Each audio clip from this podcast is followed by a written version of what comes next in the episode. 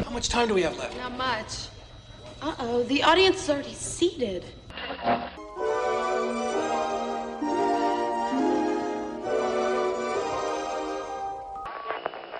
of celebration is an invitation. Little orange bird. Little orange bird. In the sunshine tree. In the sunshine tree. Featured today at the Metropolis Science Center is the greatest invention of all time. A time machine. Come celebrate again all the wonder and joy, the laughter and delight that is so much a part of our tradition here in Walt Disney World's Magic Kingdom. Come with us. When you wish upon a star. WDW Radio, your Hello, my friend, and welcome to the WDW Radio Show, your Walt Disney World information station. I am your host, Lou Mongello, and this is show number 629.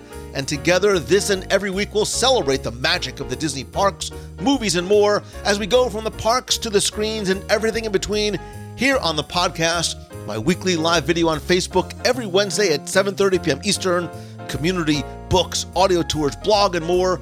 Please be sure to subscribe to the podcast and find everything else at WDWRadio.com. So this week, we're going to look at our top 10 nighttime experiences at Walt Disney World and share 10 or more things you can and should do at night to have a better Walt Disney World day and night in the parks and resorts. I'll then have the answer to our last Walt Disney World trivia question of the week, and I'll pose a new challenge for your chance to win a new Disney Prize package.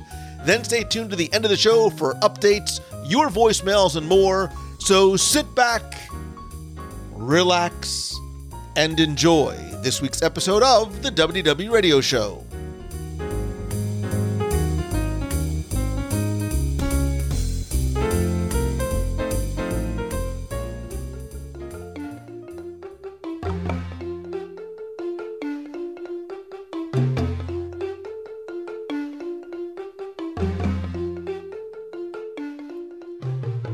Go on a Walt Disney World vacation, I, I have a feeling that for a lot of us, you always feel like you need to get up early, rope drop, get to the e ticket attractions, which is unlike probably most other vacations where oftentimes sleeping in is half or three quarters of the fun. Me, however, I'm a night owl. Like, I love sunset.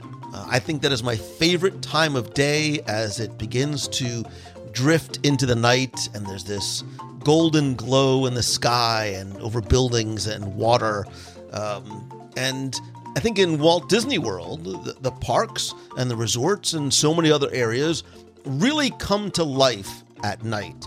And going back to show number 104, back in February of 2009, we talked about top 10 things in Walt Disney World that are better in, at night but this week, we're going to do something a little bit different because we're going to look at our overall top 10 nighttime experiences in Walt Disney World. Things you can and should do at night in order to have a better Walt Disney World experience, as opposed to the old show, which was merely you know attractions that are better at night, etc. And joining me once again is a man who loves the nightlife He's got to boogie, if you get that reference. Like the song says, the freaks really come out at night. And with that, I want to welcome back my good friend, Mr. Tim Foster from Guide to the Magic.com and Celebrations Magazine. Welcome back. Well, thanks, buddy. I, I, was with you till the freaks come out at night. So you you get the you get the I love the nightlife. I got to boogie. Yeah. Yes, and I was actually going to say I the only thing missing was you fully breaking out in song. As tempted as I am, I am almost I'm almost ready to start singing Whodini's "The Freaks Come Out at Night." The freaks come out at night, but either way, because you know the us, discos the discos don't open till after dark, and it's after twelve when the party really starts. Listen, I, I didn't get out much as a child. It doesn't matter Hey, I got night fever. I'm ready to go. Night fever, night fever. I, I look, you're going to get me to sing, and I don't want to do it. I'm I- trying. I'm trying my best. So I really, and, and it's funny because we're recording this the the day after I was uh, I was live for last night's Wednesday night WWE live show from Epcot, and um, you know, recording this in April, and and the sun sets later, and and as I was walking through and going live, I really just found myself taking in the sunset as it transitions into the evening, and I think there are so many reasons to enjoy the parks at night, right? It's not as blazingly hot in the middle of the afternoon. The crowds start dying down. And I think that there are a lot of experiences that are not only better, but I think can only really happy against that backdrop of the dark night sky. So I am one of these people that maybe would get up early for rope drop, maybe take a little break in the afternoon and really come back and enjoy the parks in the evening. Now I know Tim, you you know you prefer to you know be asleep usually by 7 8 o'clock, but are you more of a morning time in the park person, or are you somebody like me that really does enjoy what the parks have to offer in the evening? No, I'm an I'm a night person. I I hear I have heard tales of this mythical rope drop that people speak of, but I've never witnessed it personally because uh, Next time you come in. down, my friend, guess what? We're you're gonna going to make little. me get up early. I'm going to make you get up early. I'm going to. I want to be there for your friend. And again, right now, rope drop is a little bit different, but that's okay. Sure. But I do think I think there's something special about rope drop, especially if you remember back in Magic Kingdom where you would stand in front of the train station and the characters would come in and the, the mayor and the citizens would be there. There is something special about that experience, but I think on the opposite side of the coin, there's also something very special about bookending it at the very end of the night. And, and we'll talk about that too as we go through our list of favorite nighttime experiences. And I want to know, and, and let's get right into the list. Let's go right with your first. And again, tell me either the first thing that came to mind or one of the ones that um, is is a personal favorite. Uh, well, you know what? This one falls into both categories. This is the first thing I thought of, um, and it's one of my personal favorites. It's a simple thing, and I will I will preface this by saying I was kind of torn between talking about some of the extravagant things you can do, which I know we're going to get to. Hopefully, you'll get to, and then just the little the little uh, small things you can do that don't cost anything, but they're lecture, but a way to enjoy the nighttime of Walt Disney World. This first one was definitely in that. And this was just experiencing. I was trying to think of which land, which attraction, which part of the parks I do like best at, at night. At per the last show we did way, way, way, way, way back when. This more falls into um, what's very different at night than it is during the day. And my first stop took me to Adventureland because uh, t- to me, the Adventureland is one of the lands in the Magic Kingdom and all of Walt Disney World that changes the most once the sun goes down. And I like to experience with the one two punch of taking a ride on the Jungle Cruise at night, which is vastly different at mm-hmm. night. It becomes spooky and scary somehow, not unlike the Haunted Mansion, for example, especially if there's a light drizzle. But then after that, I'm I'm people might think me weird for this one. I love going walking through the Swiss Family Treehouse at night.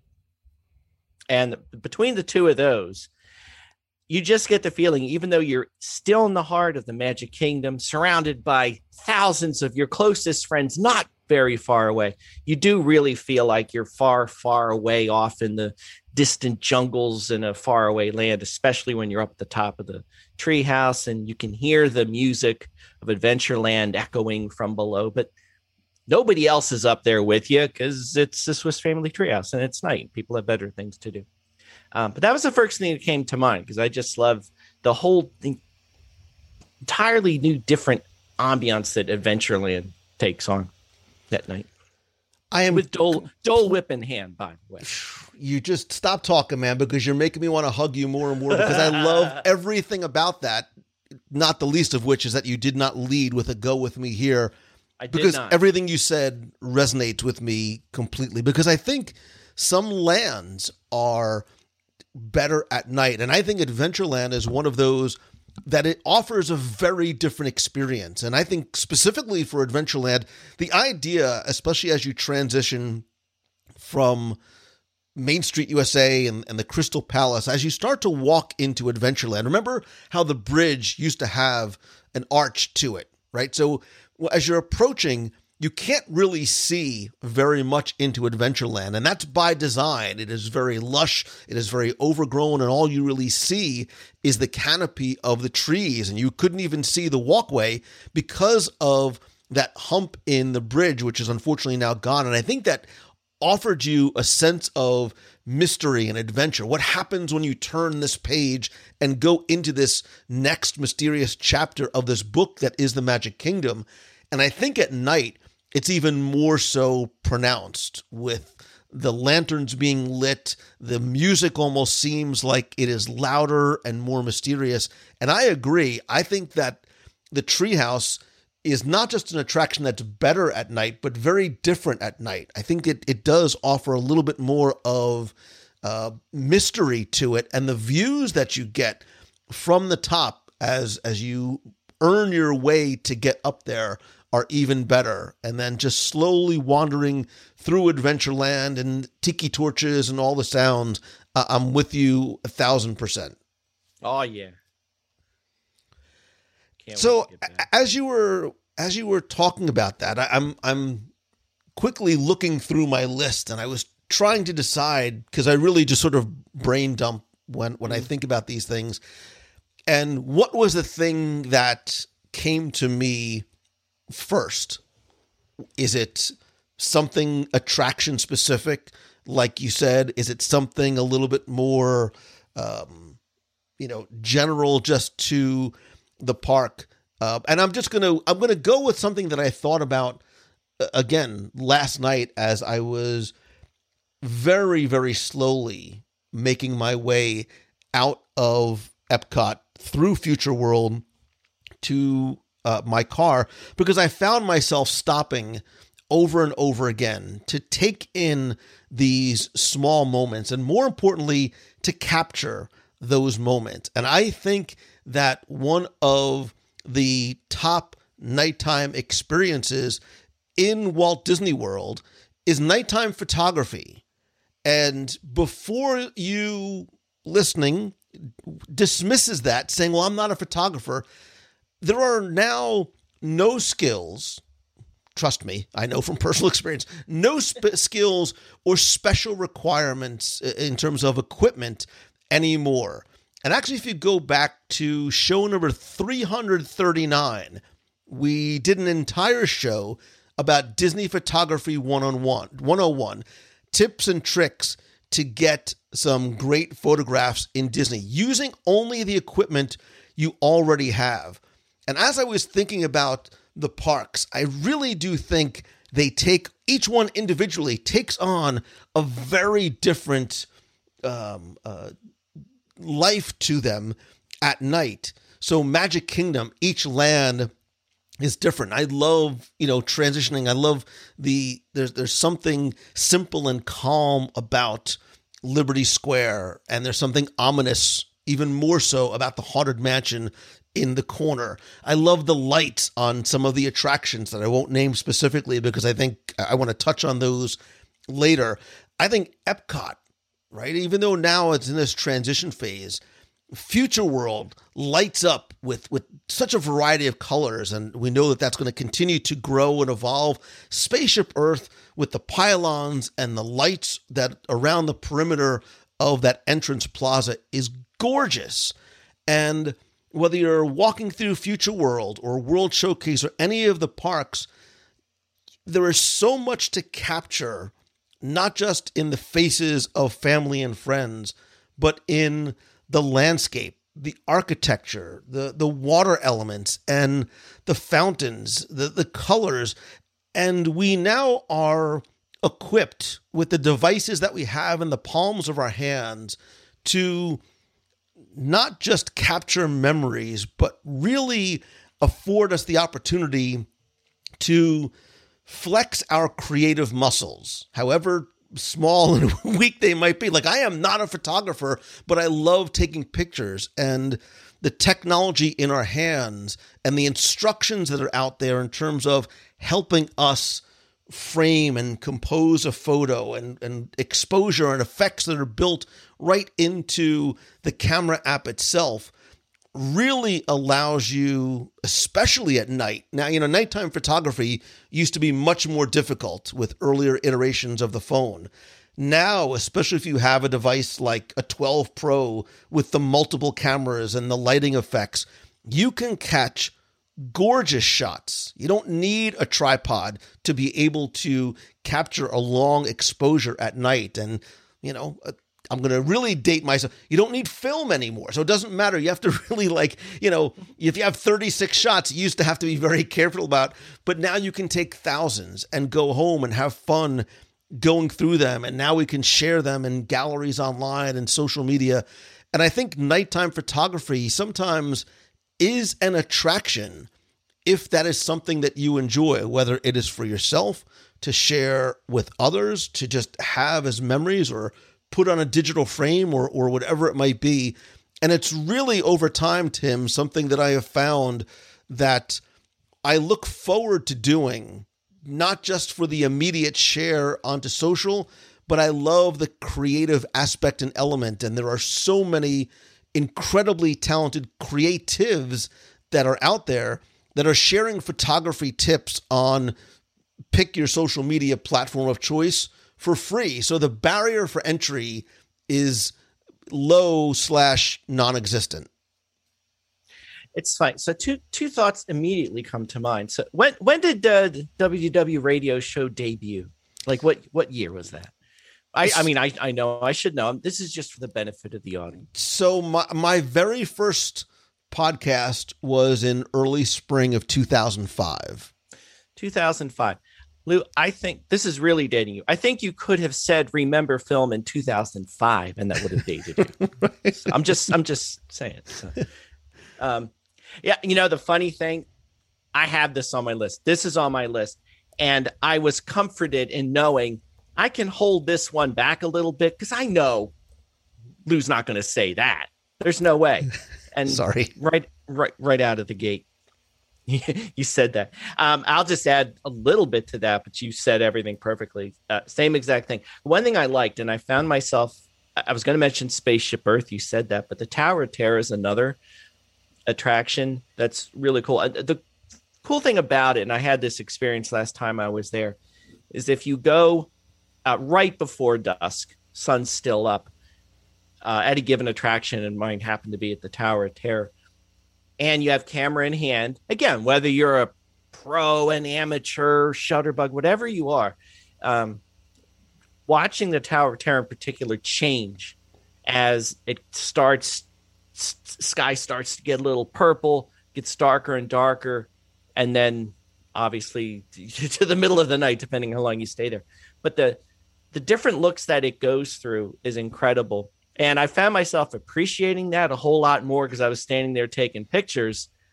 Like ordinarily, you walking by, you might not notice that um, that transition, which you know could take an hour or two depending on uh, what time of year it is and all that sort of thing.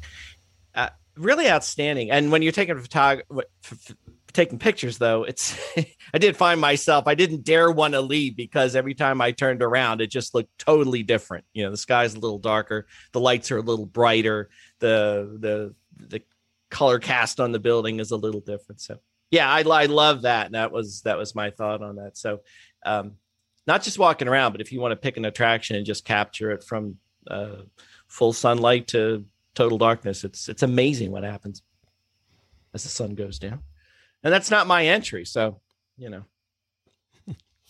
one stolen. Hold on. I'm well, sure we'll be. I'm sure that it's not stealing. It it's overlap. It, it's it, it's overlap. Speaking of overlap, you're going to be mad at me. I love this one. So, one thing we all love to do, day or night, rain or shine, is eating, and I'm the one who brought it up first. I brought up dining first, and um, outside dining when you can manage it is a wonderful thing to do at Disney.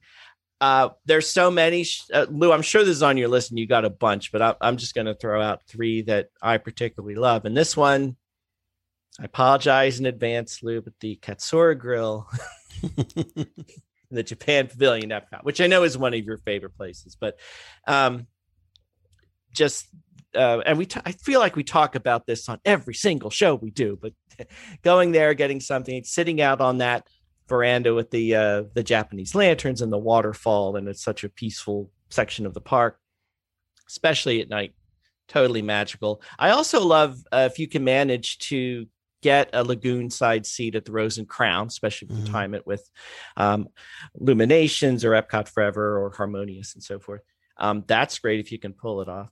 Um, one thing I I did this a few times and it's great too, which most people might not think of, is the Gasparilla Grill over at the Grand Mm. Floridian. Great place to get a snack, get a cupcake, whatever your pleasure. Sit out um, on the beach and just you can gaze across uh, Seven Seas Lagoon to the Magic Kingdom. If you time it right, watch some fireworks. If you time it really right, and this happened to me once, you get a cast member who just needs to take one of those boats out for a test drive. You want to come along, catch a Hmm. fireworks cruise? That was unbelievable. Uh, we'll get back to fireworks cruises, I'm sure, a little later in the show, so I won't belabor that. But, but really, anywhere you can eat outside. I didn't even touch Disney Springs because that's your home, Lou. But um, I'm going to kind of open this up to you because there's so many places you could pick to eat outside, whether it's a meal or a snack or what have you. I was wondering what your favorites are besides the Katsura Grill, which we'll spend some time at you and I. So. So I'm going to surprise you. And it wasn't on your list. Well, I was going to start listing some of my favorite restaurants with outdoor nighttime, you know, out, night outdoor seating that's better at night. But I think that a top 10 restaurants to eat outside needs to be a show by itself. Oh. That being said, hi Boathouse, you know I love you.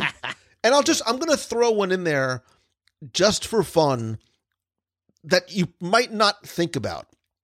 And having been there relatively recently and as I walked by I said this is it's just beautiful and I just love the location and the ambiance and I want to go back next time I'm at the studios and just sit outside at the Baseline Tap House. That little corner pub on Grand Avenue, relatively new, it's only a couple years old.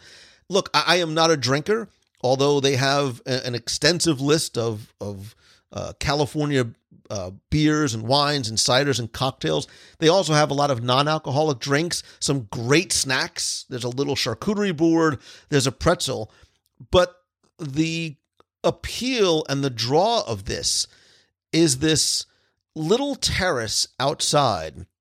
It's lined and, and almost canopied with trees, and it has strings of popcorn lights that, as they come up at dusk and sunset, really just look beautiful, um, really in the evenings. And sitting there and just watching the world go by and looking out over Grand Avenue and the entrance to Galaxy's Edge and over at Star Tours and hearing that cacophony of, of different sounds, it is a nice way to end your day at Hollywood Studios and just sort of let let time pass by a little bit as you lead towards your exit at the end of the night, um, which is actually I'll, I'll get to that next. But I, I think we need to do a top 10 restaurants to eat outside. And I think some of the appeal is going to be some of those restaurants that are worth going to in the evening because of the views, etc.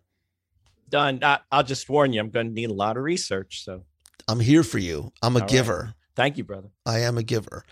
Um, I will I will use that as a transition to one of the things that is on my list, and we're talking about top ten nighttime experiences, and I think a lot of times if you hear that, or if as you as you listener heard that says, well they're going to list places and specific things to do," and I want to sort of shift that a little bit because I think one of the best nighttime experiences is not a thing to to check off a list, but it's a way to approach your days and more importantly your evenings at the park. And what I really want to do is have you concentrate on the last 2 hours so of your day in the park and when and almost your last 2 hours from closing time back. So if Epcot is closing at 9,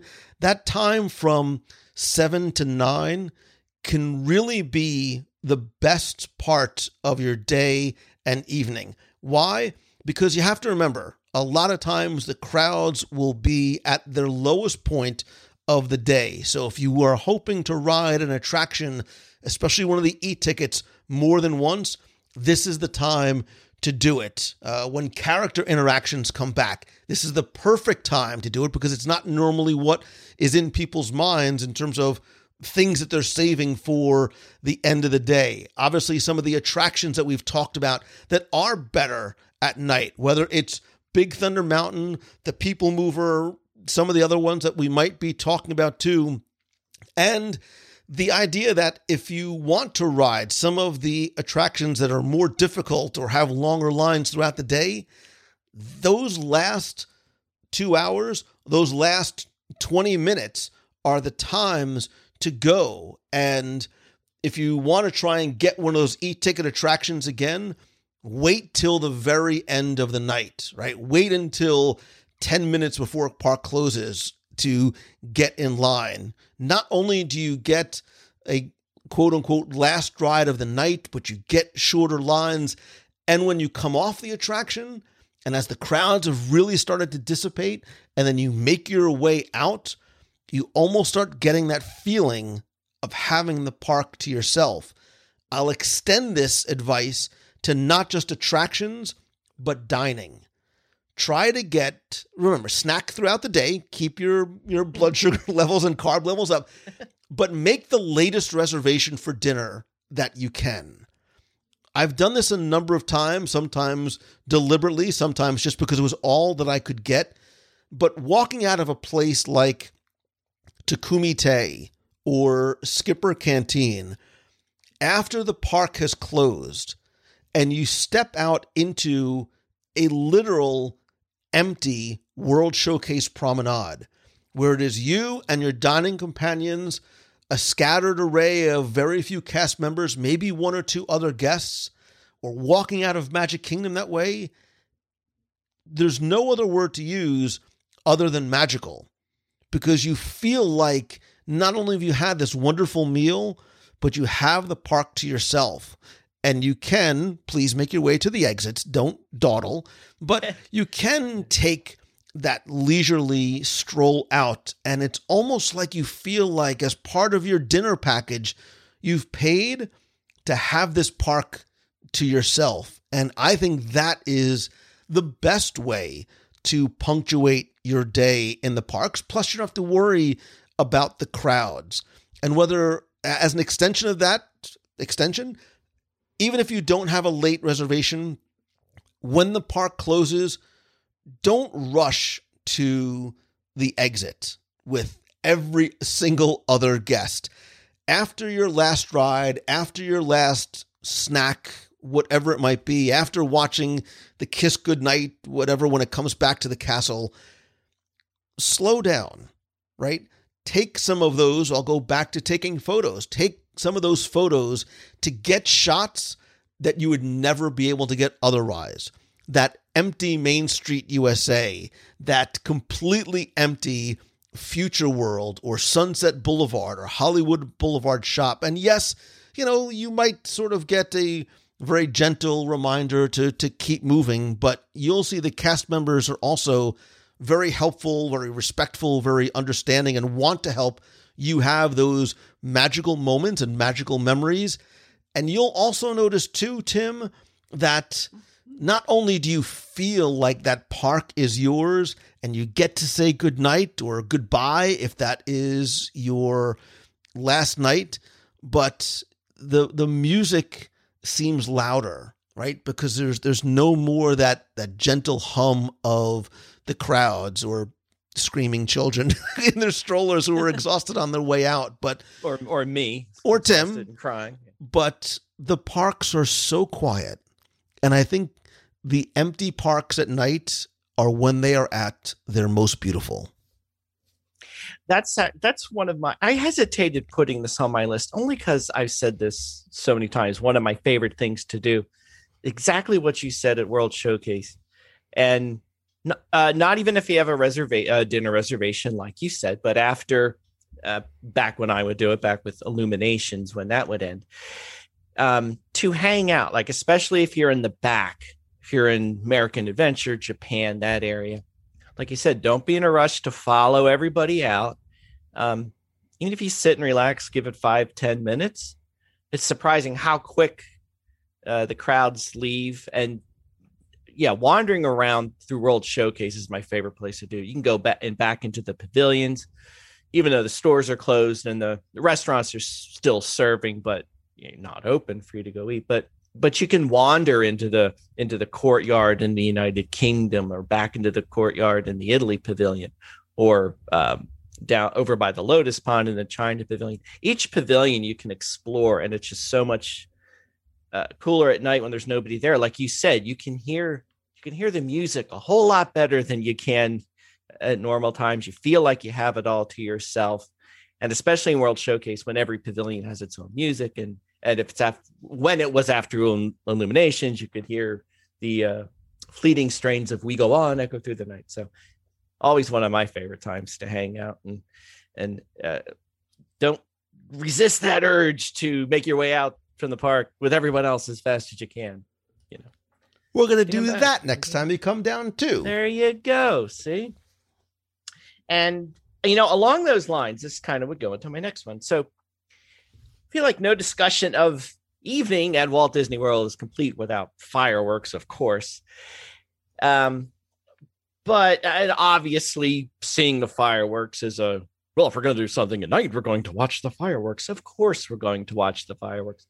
Um, but my little tips that I'd want to share, um, of course, your, your go-to for Magic Kingdom fireworks is hang out on Main Street with uh, everybody else, shoulder to shoulder. We're all singing "Kumbaya." We're hugging. We're crying. We're laughing. Um, if you're at uh, Epcot watching the evening show, uh, whether it was Illuminations or what's coming into future, um, to stake out that spot along the lagoon for an hour, look at that funnel cake stand, knowing you don't dare go over because you'll lose your spot, that kind of thing. But what I actually like to do is to find those out of the way places you can go to uh, watch the fireworks in, in relative privacy with not a lot of people around, a place you don't really have to stake out way ahead of time, a place where you can even get a snack, sit down in a nice spot and watch it. Some of my favorites and uh, in uh, Epcot and World Showcase in particular, um, I love going just going back into the pavilions. Don't be in such a rush to be on the fence. I love hanging out in the back of the Japan pavilion. It's surprising how not so far you have to go back before you're away from the crowds. And all of a sudden you feel like you have it to yourself. Um, I remember the Germany pavilion was another place. Standing on the steps of Canada with your best friends, eating candy, candy from the mercantile shop, and watching illuminations.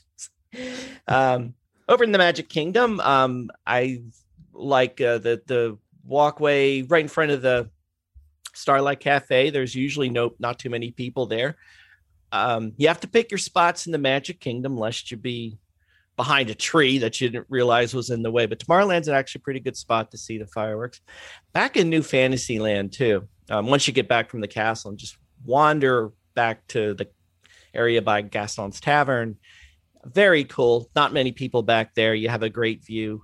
Um, the castle's not in front of you like it would be, but still great places to watch. And again, not have many people around you, kind of have the park to yourself and be able to see the fireworks in a whole different way. Even if you've seen them before, this is a great way to see them again and get a new appreciation of them and maybe see them a little better because you're not worrying about the crowds around you and hearing everybody else. And watching out. Not so much happens these days anymore, but you don't have to worry about the dad with the video camera with the big light that he thinks he has to have on to get the fireworks. And even though he doesn't have to do that, thankfully, that doesn't happen so much anymore. But you know what I'm talking about.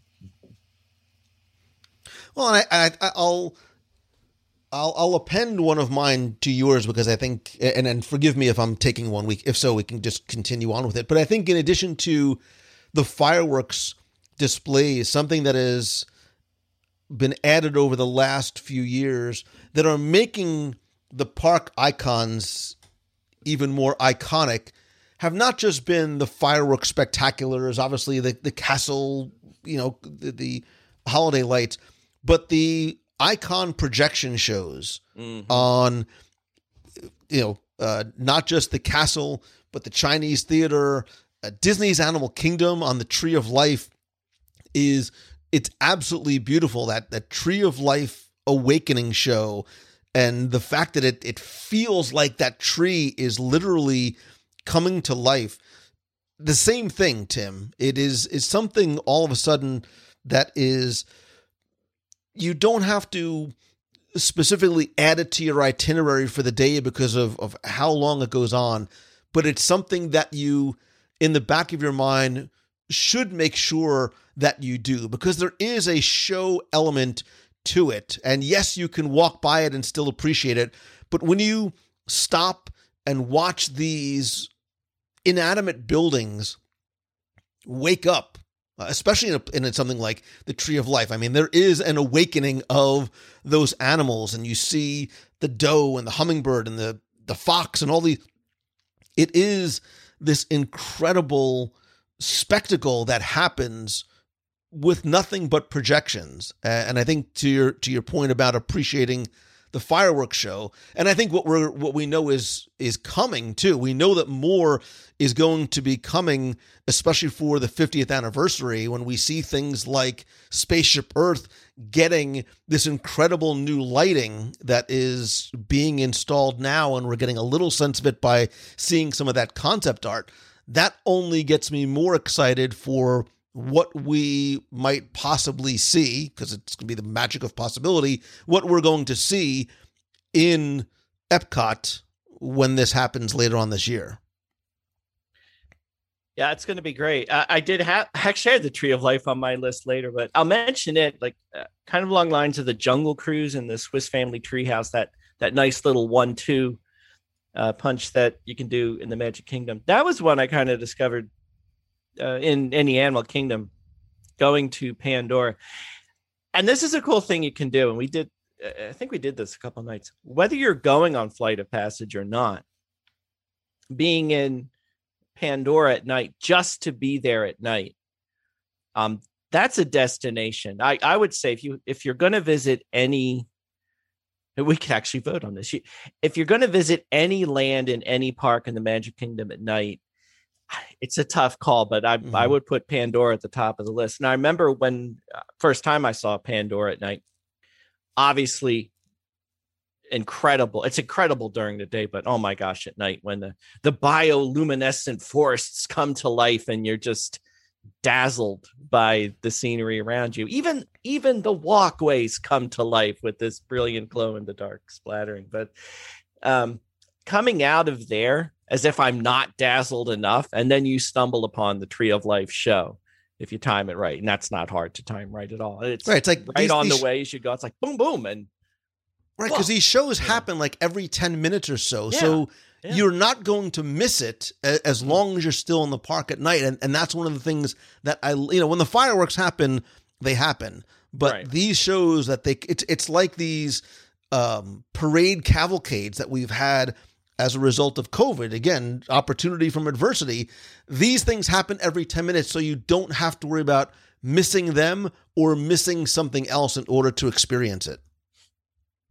That's a good yeah that was it was funny because i didn't actually i didn't know that was happening so when we were visiting pandora and we came out and like what is going why why is everybody looking over in that direction and then you see it so um and actually one thing i'll touch on really really quick it's uh this is a tough one because this the whole definition of this point is the stuff you can't plan for. And that was for me that was one of them because uh, that was an unexpected surprise as we came out of pandora. But there's so many little touches in all the parks that come out at night that they're not shows they're not on the schedule they're nothing at time and you mentioned some but epcot has i'm used to the ones at epcot that i grew up with like the you know the fiber optic lights just appearing as the sun goes down in the walkways around future world.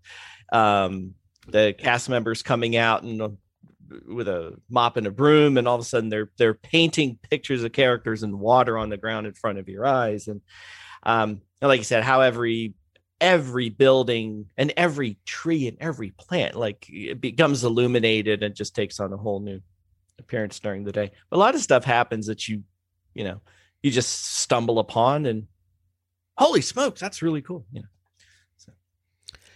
And, and I want to just make a quick note or, or point. As we've gone through probably already more than 10 in our Yeah. as as our top 10s are want to do note tim that everything that we have said so far has no additional cost associated with it it's That's not right. something you need to buy, something you need to register for, something that you need to spend money to do. There are there are things that are just present in the experience if you make sure that you carve out and allot time to do them. And that and that's one of the things that I love too is there are so many when you go to Walt Disney World, that's why we keep coming and coming back and, and moving here because you can visit the same park a hundred times and have a hundred different experiences because of the lenses you are using, the your internal lens that you're using in terms of the reason why you're going, the things that you want to focus on and do.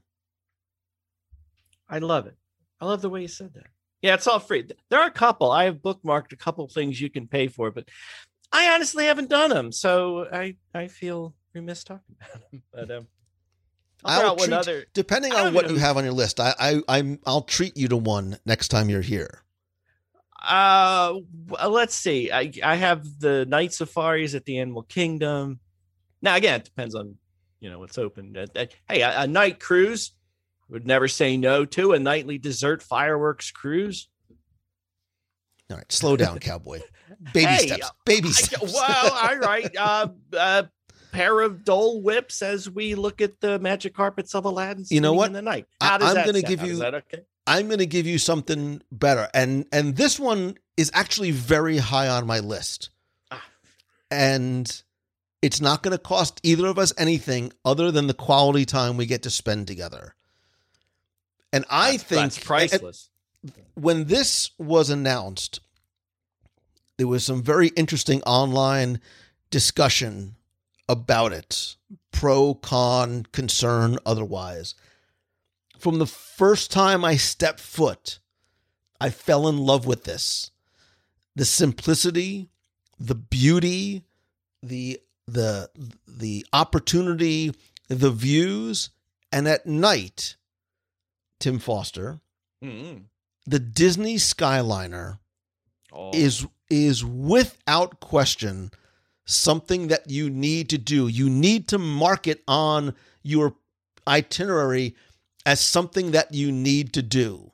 And I'm sure we've all from wherever you you are, whether it's inside a park, at a resort, driving down Buena Vista Drive, watching these gondola cabins flying over the highways and the treetops is beautiful, but when you get to ride it and go over the waterways and the treetops and the parks and the attractions, this is more than a conveyance. It is more than a, a, a mode of transportation. It is very experiential. It is, for me, an attraction. And you know, if you think about it, there, there's again so many different ways to enjoy this, right? There's those 300 plus different Skyliner cabins. About half of them are wrapped with characters and movies. And I actually prefer the ones that are unwrapped, especially at night, because I think it's easier to look outside. again, opportunity from adversity right now in the COVID world in which we are living because of the physical distancing requirements.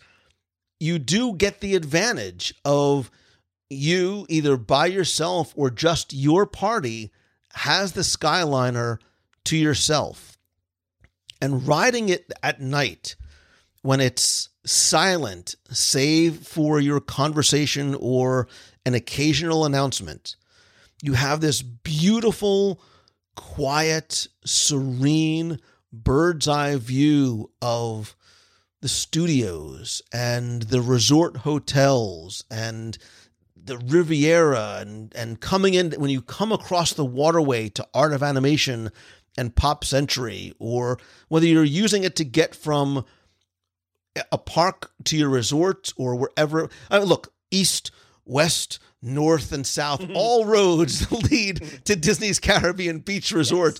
But I do. Um, I am absolutely enamored with the Skyliner and even more so at night. And I think you also get a new appreciation, not just of the resorts. Look, I think the Skyliner was the best thing that could have happened to Caribbean Beach because what it was often for many people overlooked at as a resort or a place that you would go if you couldn't, you recognize the beauty of that resort.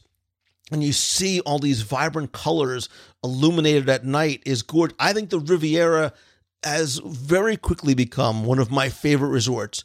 It's gorgeous at night and enjoying that serene if it if you like the ones that are wrapped these whimsically themed gondolas um it it it even if I don't am not staying there I have gone on occasion to ride the Skyliner for the sake of riding the Skyliner and there's nothing better than riding at sunset and at night. You got me so giddy right now. In my in my in my uh, seclusion of isolation here in my little corner of Pennsylvania. So much stuff I, am looking forward to. That's definitely one of them. Is the Skyliner. Um, barely missed the chance to it last time I was there, but along those lines, though, I think you know, I think this was actually on our list of uh, most romantic things to do in the last one. It is romantic. I mean, there is something. Uh, yeah, it's sure. Yeah. Uh, uh, the other one that I had on my list, uh, one of the first things I put was uh, riding the launch boats that night, which, um, again, that was on our romantic list too. But uh, and again, these are these are the launch boats, either the Wilderness Lodge Contemporary Fort Wilderness Circuit or the you know Grand Floridian Poly Magic Kingdom. Those are my favorites, but um, I oftentimes will go on those boats not to get from one place to another, but just for the experience of it, especially at night. And depending on the mood you're in, uh, the seclusion on Bay Lake with the uh, the Wilderness Lodge launch is is pretty cool when you're really out in the middle of the lake with no one around you. Um, conversely, the Seven Seas Lagoon is cool because you do see the lights of all the resorts in the Magic Kingdom, and if you time it right, you might get a glimpse of fireworks. So um, that's always a magical thing I love to do at night. And again, I'll do it just for the sake of doing it, just because to me that's an attraction unto itself. So, so I'm going to share another one that is is is yes primarily for guests that are staying at a Walt Disney World resort. But I think even if you are local or if you are staying off property or if you are uh, uh, renting a, a, house or you're a, um, an Airbnb, whatever it might be, um, I, I think going home at night is something that you should do. And, and I don't mean you have to go leave the park and go home, but what I mean is really taking advantage of what your resort has to offer and sometimes things that might not be in your mind or on your radar. And again, speaking to right now in the COVID world in which we live, where park capacity is decreased, there has been a huge advantage to that, right? Look, I'm always going to choose the good. I'm always going to find the good, even in the bad. One of the advantages is that because the parks are less crowded, um, what's happening is you're able to get through the parks much faster than you were in the past. You don't need to be at Magic Kingdom at rope drop and stay until park close in order to ride everything. Very true in places like Hollywood Studios, even Epcot and Animal Kingdom for a variety of reasons. What that gives you is the blessing of time. And while yes, Disney Springs is on my list, going home to your resort or going to visit some of the resorts and taking advantage of some of the nighttime activities there should very much be on your list. Look, you're paying to stay there. You might as well uh, avail yourself of everything there. And Tim, the things that are on my list are not just free, but they're simple, right? I, I am a, a, a, I'm a simple man. The simple no. pleasures of going back to your resort or going to a resort for the nighttime resort campfires look, even if you're not staying at Fort Wilderness, I think it's a it's a destination that you should go to, and the Chippendale Dale sing-alongs with marshmallows and s'mores, and you know when the characters come back, and there's more to it than just the sing-along aspect. It's the simple time being together with friends and family.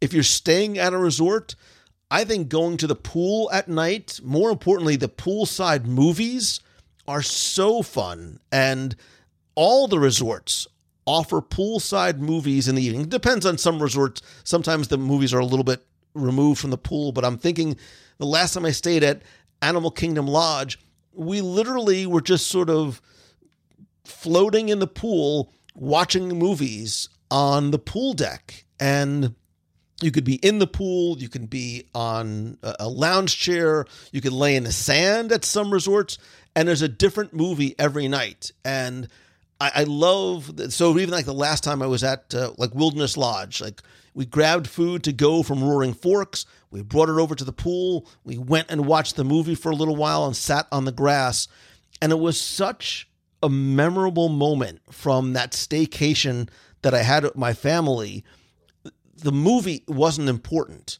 It's the time spent doing it, and it's those things that often in our daily lives we don't necessarily do together because we're so busy and everybody's going in a hundred different directions. But being able to re- enjoy and appreciate and take advantage of all your resort has to offer at night should be something that you think about and plan for. You made me think of a couple things right off the top when you top of my head when you said that and that's a great one. Speaking of roaring forks, mm. how about gra- mm, how about grabbing that all in one bar? I still remember the one I got, or that cupcake, the cookie, the snack. Heading down the dock and catching. You didn't plan for it, but there it is, the electrical water pageant. Yep. Um, very cool. That's that's uh, for me anyway. I so maybe people plan uh, some evenings around that, but that's when I've seen it a lot. I've never planned on going to see it. It always just you hear that music echoing across the lagoon, uh, the Seven Seas Lagoon, whether you're at the Floridian, the Polynesian, contemporary. Oh yes, it's that time, and you know we wander down, cookie in hand if you planned it right, and get to watch some of the electric water pageant, which is, I really, I mean, it's a great it's a great float. It just seems so old fashioned and corny, but it just it's still so cool, even though it goes back many many years. Um, the other thing I like to, speaking of going back to resorts, if you're staying at the Epcot resorts, is uh, just to hang out at the boardwalk at night, and uh, depending on what you do, it's free. You can go get food if you want to, but um, I like walking around just getting at night the boardwalk takes on that carnival boardwalk ambiance and um, you can play carnival games and get food, like I mentioned, but you can also, uh, when they're there, see the entertainers come out and they just randomly show up, set up shop by virtue of circling a rope on the ground. And then you got, you know, a magician, a juggler. I remember juggler was catching little basketballs in a hoop that he was tossing five stories up in the air, or I exaggerate, at the boardwalk in. And the people in the balcony staying in the room trying to catch the little basketballs. But um, it's so much fun. And it's usually, again, for me, it's kind of an impromptu thing if I'm coming back to my resort from Epcot. Um, like instead of going right in and heading to bed, like hang out the boardwalk and taking some entertainment, have some food. You know, it's a good time too. So, yeah, again, like it, when you get home and heading to your resort, that's uh, those are two things that came to mind. I will add parenthetically, I, I once asked my daughter what her favorite thing to do, what her favorite nighttime memories were. Oddly enough, one of hers was, and I say this because I feel some people out there are going to go, wait, I felt the same way. That's so weird. She always remembers being on the bus back, you know, when it would be crowded and everybody's coming back and the lights are out and all the kids are starting to fall asleep, even though they got their light up spinners still going. Then you get to that resort and that light comes on, boom. For some reason, my daughter cherishes that memory. That's like an awesome Disney memory for her. I don't know why, but when she said it, I went, you know what? In a weird way, that's kind of cool too. So It's funny the things, especially kids, hang on to. Right. I, I have memories of going with my parents, and I cannot understand why this memory of walking with my dad in Tomorrowland in 1976. And I know the year because I had this red, white, and blue Mickey Mouse. I don't know why that has stuck with me. And it's interesting the memories that our kids or your nephews or your friends' kids carry with them from what seem like, might seem like this very sort of throwaway moment. Right. It's like, look, it's like the kid playing with the box at Christmas. You want them to focus on the one thing, and it's something Yeah. else that, that they love and remember. yeah, you never know. And like I said, I'm sure a bunch of people out there are like, me too. You know, I thought I was the only one. So And I love that you mentioned the water pageant. I, I had it on my list too, um, because there is something about um uh, not just this. I think it's still the longest running Disney experience on, on Yeah. property, but it's that simple pleasure that that whether you've enjoyed the pageant or you just love some of the music that you recognize, like from Main Street Electrical Parade and, and the soundtrack, and there's something beautiful in the simplicity of that. yeah, and it's it's kind of weird. I'm not sure how to say this. As you like, especially if you're at your resort and you see it. How do I say this? Like if you're at the, I don't know, you're the contemporary and you look out your window and you see it, but it's it's a weird little thing that again you don't plan for, you don't uh, you don't revolve your day around it, but it just kind of wraps everything together. Like one moment you're back in your room, your day's over, and then you see that, and it's like, now we're we're still in Disney magic here. It's everywhere. It's everywhere you turn. There it is on the lake in front of me, and who knew that was going to happen? So it's always pretty cool when that happens.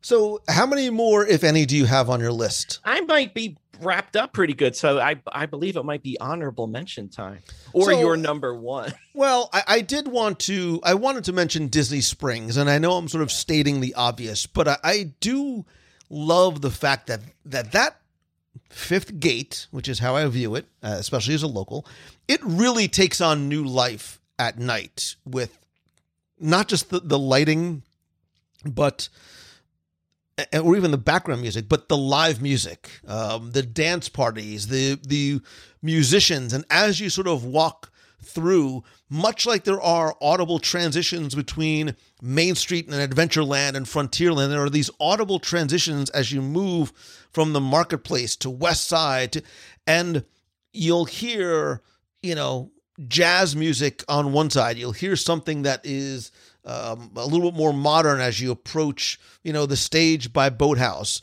The restaurants take on a different light, uh, life, and because of the lighting, I think the entire area does. And unlike those many years of Pleasure Island when it was very adult specific, there is something for everybody in every age range in Disney Springs. And it is why it is the place that my family and I visit more than any of the other parks. Like, that's not an exaggeration. And it's not just for Boathouse and, and funky chicken sandwiches, but even just to go and walk around. And there is so much entertainment that is free just by walking around and and visiting.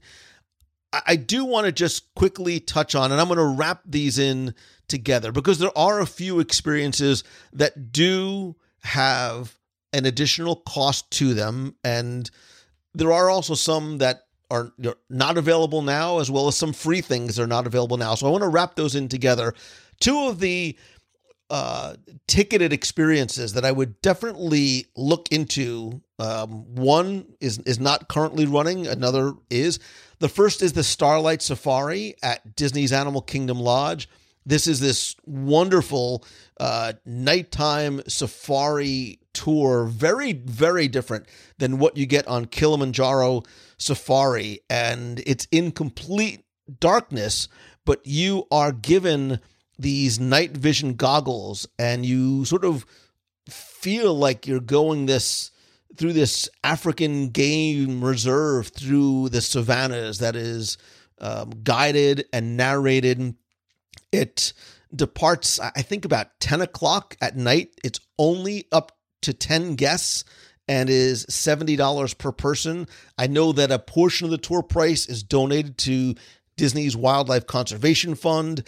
I also believe that there is Disney Vacation Club and annual pass holder discount as well. It is a very, very cool learning opportunity experience for adults and kids. And because the uh, uh, the group is so small, it feels very intimate. And I know I've, I've had friends who've gone and their party of four has been the only group that was there. So you really feel like it is just for you. Um, and again, that currently is not running, but hopefully will be back soon. I would also want to mention would you, as long as I'm singing songs from the 70s, Fifth Dimension, I'm looking at you, would you like to ride in my beautiful, my beautiful balloon? I'm singing it in my head, but I'm trying not to say it. This was on our list of top 10 romantic things to do. Uh, I do. I love the characters in Flight Balloon in Disney Springs and it's even more beautiful, I think, at night. Um, watch, especially if you can time it. I think again, going back to dusk sunset is beautiful, and being able to see views ten miles in every direction is really, really nice. And again, it's like fifteen dollars for kids, twenty dollars for adults. I do believe there are discounts for there as well going to Disney Springs, making that part of your evening is um, something else to think about too. And just again, things that are not here but are coming back. The concerts in Epcot are uh, in, in World Showcase at the America Gardens Theater have always been such an important part of the festivals when they come back, and I know that they will enjoying those at night is a great way to spend an evening and, and sort of just sit back and relax and enjoy music from you know current years or, or from your your childhood. Same thing with hard ticketed events uh, whether it's the halloween party the christmas party night of joy some of the other special events that take place um, most of them are happening at night and it does make them special, a little dare I say, a little bit magical, and it's something that I always looking forward to every year. So if you've never done one of the hard ticket events at night, I would definitely suggest adding it to your list. Um, Disney Disney Villains After Hours. Disney, have you ever done that, or are you too scared? Yes. No. I actually last time we were there, we are fortunate if we did that. That was it was incredible. It- the, the evening revolved around my daughter's quest for the Hades hot dog at Casey's with the black bun and the. No, it was fantastic. So Yeah. And and look, we we didn't even talk about the attractions. You know, there are a lot of attractions that are better at night. Again, I, I, I suggest going back to show number 104, uh, although that was from February 2009. I'm sure there's attractions that we would add, like Mine Train, to that list. Um, I would even say, I would dare to say, dare, dare, Kali River Rapids, right? Um, going to Kali River Rapids, make that your last ride of the night, especially if you know you're going to get soaked and don't want to walk around in soggy shoes. It's a fun, especially if you are a kid at heart or have young kids. Ride Kali at the end of the night. Who cares if you're soaked? Go back to your resort, get changed, go get a snack, watch a movie, have a late dinner, go get some, you know, bread service at Sanaa, whatever it might be. But the lighting around Kali at dark at, at night is very, very, very cool. And the fact that you can't see what's coming up ahead next adds a little bit more, again, like Adventureland, mystery and um, uh, sort of adventure and suspense to it, um, and you don't have to worry about you know walking around the entire day being completely soaked. So if you've never done it before, I challenge you to ride Kali River Rapids at night. Oh, a challenge. All right. challenge. I'm challenging That's you, like you. Foster. That's like you throwing a bathtub of water at my head while I got my eyes closed and I don't know what's coming. I got you. I'm feeling. But I, and I think, Tim, I want to hear from you. What is your favorite nighttime experience at Walt Disney World? What did we miss? What did we not put on our hopefully comprehensive and extensive list of 10 ish things that we love and suggest that you do in Walt Disney World? I would lit like I want to hear from you. I don't want you just, you know, answering this in your mind. There's a few different ways one, by being part of the conversation and more importantly, the community by joining our group on Facebook. It is the WDW Radio Clubhouse. It is a fun, family friendly, I promise you, drama free, very, very welcoming community of friends. You can visit it by going to WDWRadio.com slash clubhouse. I will post this question there. You can also call the voicemail at 407 900 9391. It's 407 900 WDW1. Let me hear your answer, the passion in your voice. I will play it on the air. Or if you want to just email me and let me know, you can just email me, lou at WDWRadio.com. And speaking, little Timmy Foster, mm. of nighttime experiences at Walt Disney World, why do I have this sneaking suspicion that there's something special going on at Celebrations Press to celebrate this very topic? Oh, we got so it's funny we're talking about nighttime, Lou, because as at celebrations, we're working on our summer issue.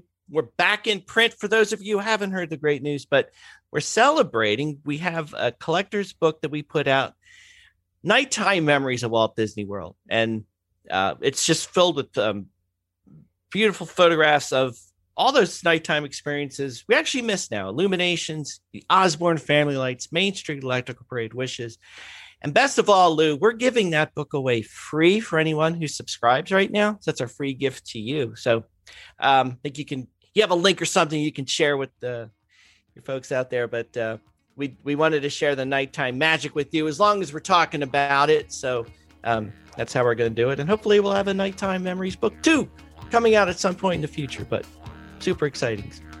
Awesome. And I'm going to link in the show notes at wdwradio.com directly to where you can find that, or you could just go to celebrationspress.com. And we would love to also hear from you if you have a suggestion for a top 10 that you would like to hear on the show. Again, just email me, lou at WDWRadio.com, and we will definitely add it to the list. Timmy Foster, speaking of things to add to the list, my list of things that we need to do on your next trip down to Walt Disney World is growing, as is my love for you and how much I miss you, and looking forward to uh, when you get down. And by popular demand, uh, we're gonna get you. We're gonna get you while you're down here on a Wednesday night live show. Yes. Oh, that'd be awesome. That'd be great. I would love that. So I am looking forward to it as I so much. always do, as well as our next in our continuing series of top tens. Tim, we've been doing this a long time, man, and I continue to uh, not just love doing them with you, but appreciating your help and your friendship um, and your always oh so very intriguing entries onto the list. I, I I try. I appreciate that. I love every time. You're a good man, Charlie Brown. Thanks, bro.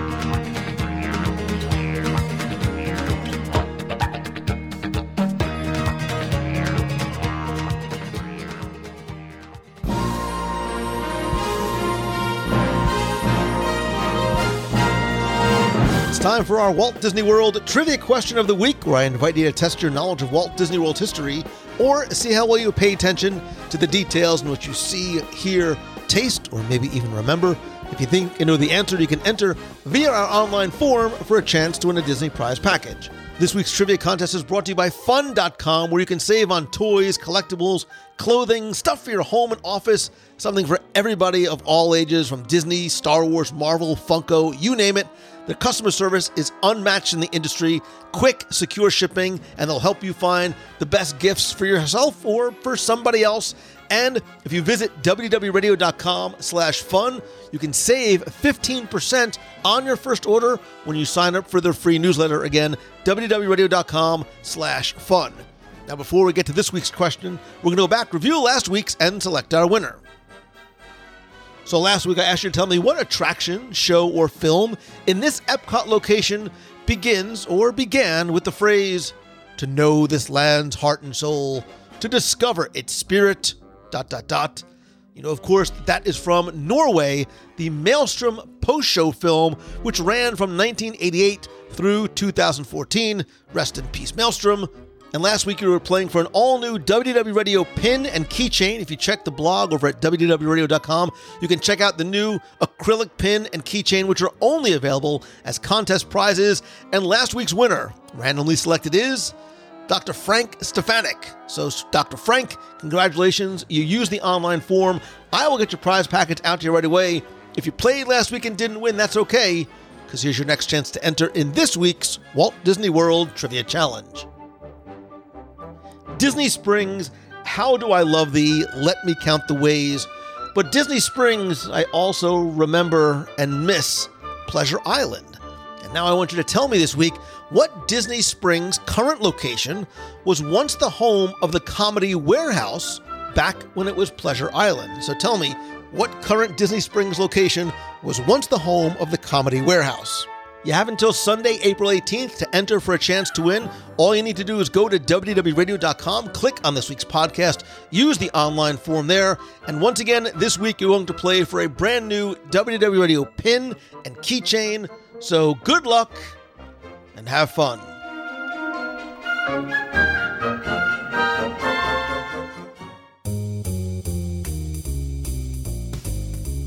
That's going to do it for this week's show. Thank you so much for taking the time to tune in this and every week. Don't forget to be part of the community and conversation by joining the WDW Radio Clubhouse. That's our group on Facebook at WDWRadio.com slash clubhouse. There you can answer our question of the week, which is your favorite thing to do at night in Walt Disney World. Plus, there's plenty of other conversations going on and start your own about anything Disney, Marvel, and Star Wars. You can also connect with me other places on social. I'm at Lou Mongello on Twitter, Instagram, Facebook, LinkedIn, and Pinterest. And don't forget to like the WDW Radio page at facebook.com slash WDW Radio. If you have a question you want me to answer on the air, you can email me, lou at WDWRadio.com, or call the voicemail at 407 900 9391. That's 407 900 WDW1 with a comment about this week's show, or answer to our question of the week, or just a hello from the parks.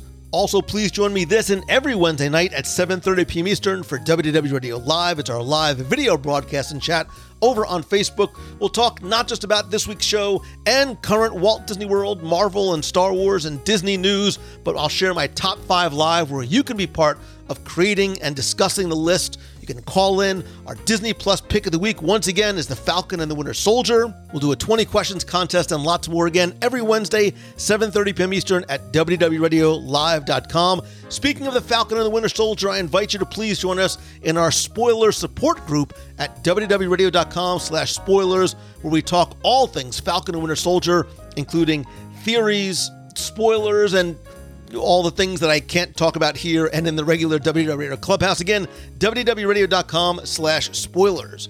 Speaking of community and family and friendship, I want to thank all of the new and longtime members of the WDW Radio Nation family. I sincerely appreciate all of your support and your friendship and your help, and I love being able to give back to you each and every month with monthly scavenger hunts from the parks, trivia quests, care packages from Walt Disney World, exclusive merchandise, live video group calls, and lots more. I want to thank some of the new and longtime members, including Sherry Ross, Kyle Bolmeyer, Tom Foster, no relation maybe to Tim, Maria Healy, Erica, and Tiki C. If you want to find out how you can help the show for as little as a dollar a month, and don't forget that a portion of your contribution, which is completely optional, does go to our Dream Team project to benefit the Make a Wish Foundation of America.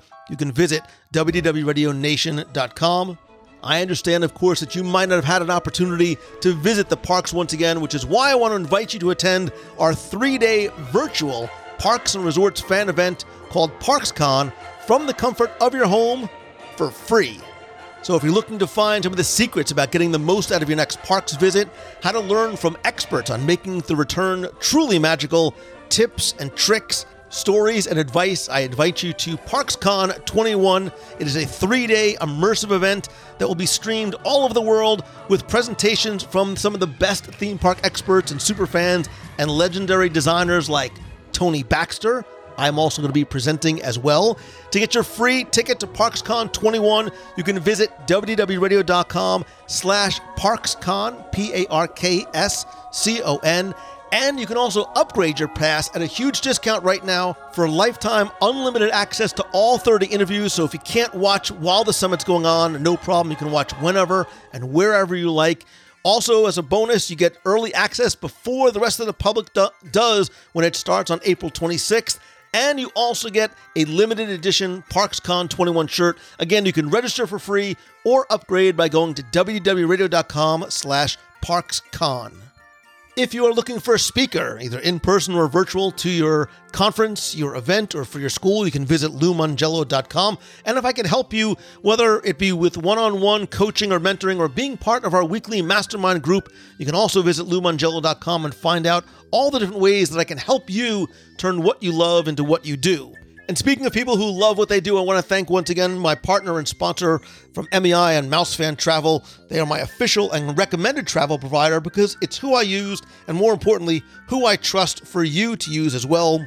Whether you're planning a trip to Walt Disney World, Disneyland is opening soon, Aulani, Disney Cruise Liner, anywhere on this beautiful planet of ours, the entire team at Mousefan Travel can help you get the best possible prices, all available discounts, and it all comes at no cost to you. You can visit them by going to mousefantravel.com. If you're looking to pick up some WDW Radio logo gear that you can wear at home or to the parks, you can visit WDWRadio.com slash shirts. There you'll find a huge collection of shirts, hats, mugs, hoodies, stickers, not just with Radio logo on it, but tons from Disney, Marvel, Star Wars, and pop culture. Again, it's WDWRadio.com slash shirts. And finally, and most importantly, my friend, and you are my friend, whether we have met yet or not, all I ask is that if you like the show, please help spread the word. Let somebody else know that you're listening by sharing a link on social, whether it be to your favorite Facebook group, on your Instagram, and if you tag me, I'll make sure that I reshare it as well. And if you can, take just a couple of seconds to rate and review the show. It's incredibly helpful. I want to thank some recent reviewers like P.E. Pataki from Canada, who says it's awesome. After the Disneyland closure and listening to all of my favorite Disneyland podcasts, I started getting curious about Walt Disney World, and I am so excited to have found 600 plus awesome and informative podcasts to listen to. Nuke Mech from the US says, thoroughly enjoyed all the dining recommendations and viewpoints expressed in this episode. Thanks for the advice. And Corey Wolfgang says, it's getting me through the hard times.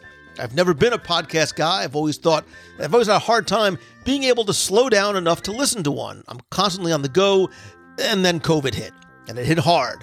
And suddenly the busy part of my life became really slow after losing my job. I'm sorry, man.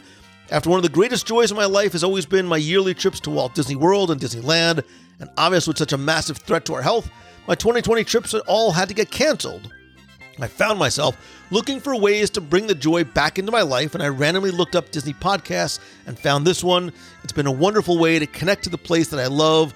I love hearing about the history, the live reviews, the former attractions, and as a former cast member, I always appreciate the love of the hardworking people who make the magic.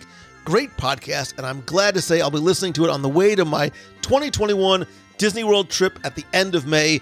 Corey, I am so sorry to hear about losing your job, but hopefully things have turned around. And I appreciate the fact that not only were you a cast member, but that you found the show. And maybe, who knows, I'll even be able to run into you during your trip in May. Also, I want to thank Nuke Mech and P.E. Pataki for their reviews as well.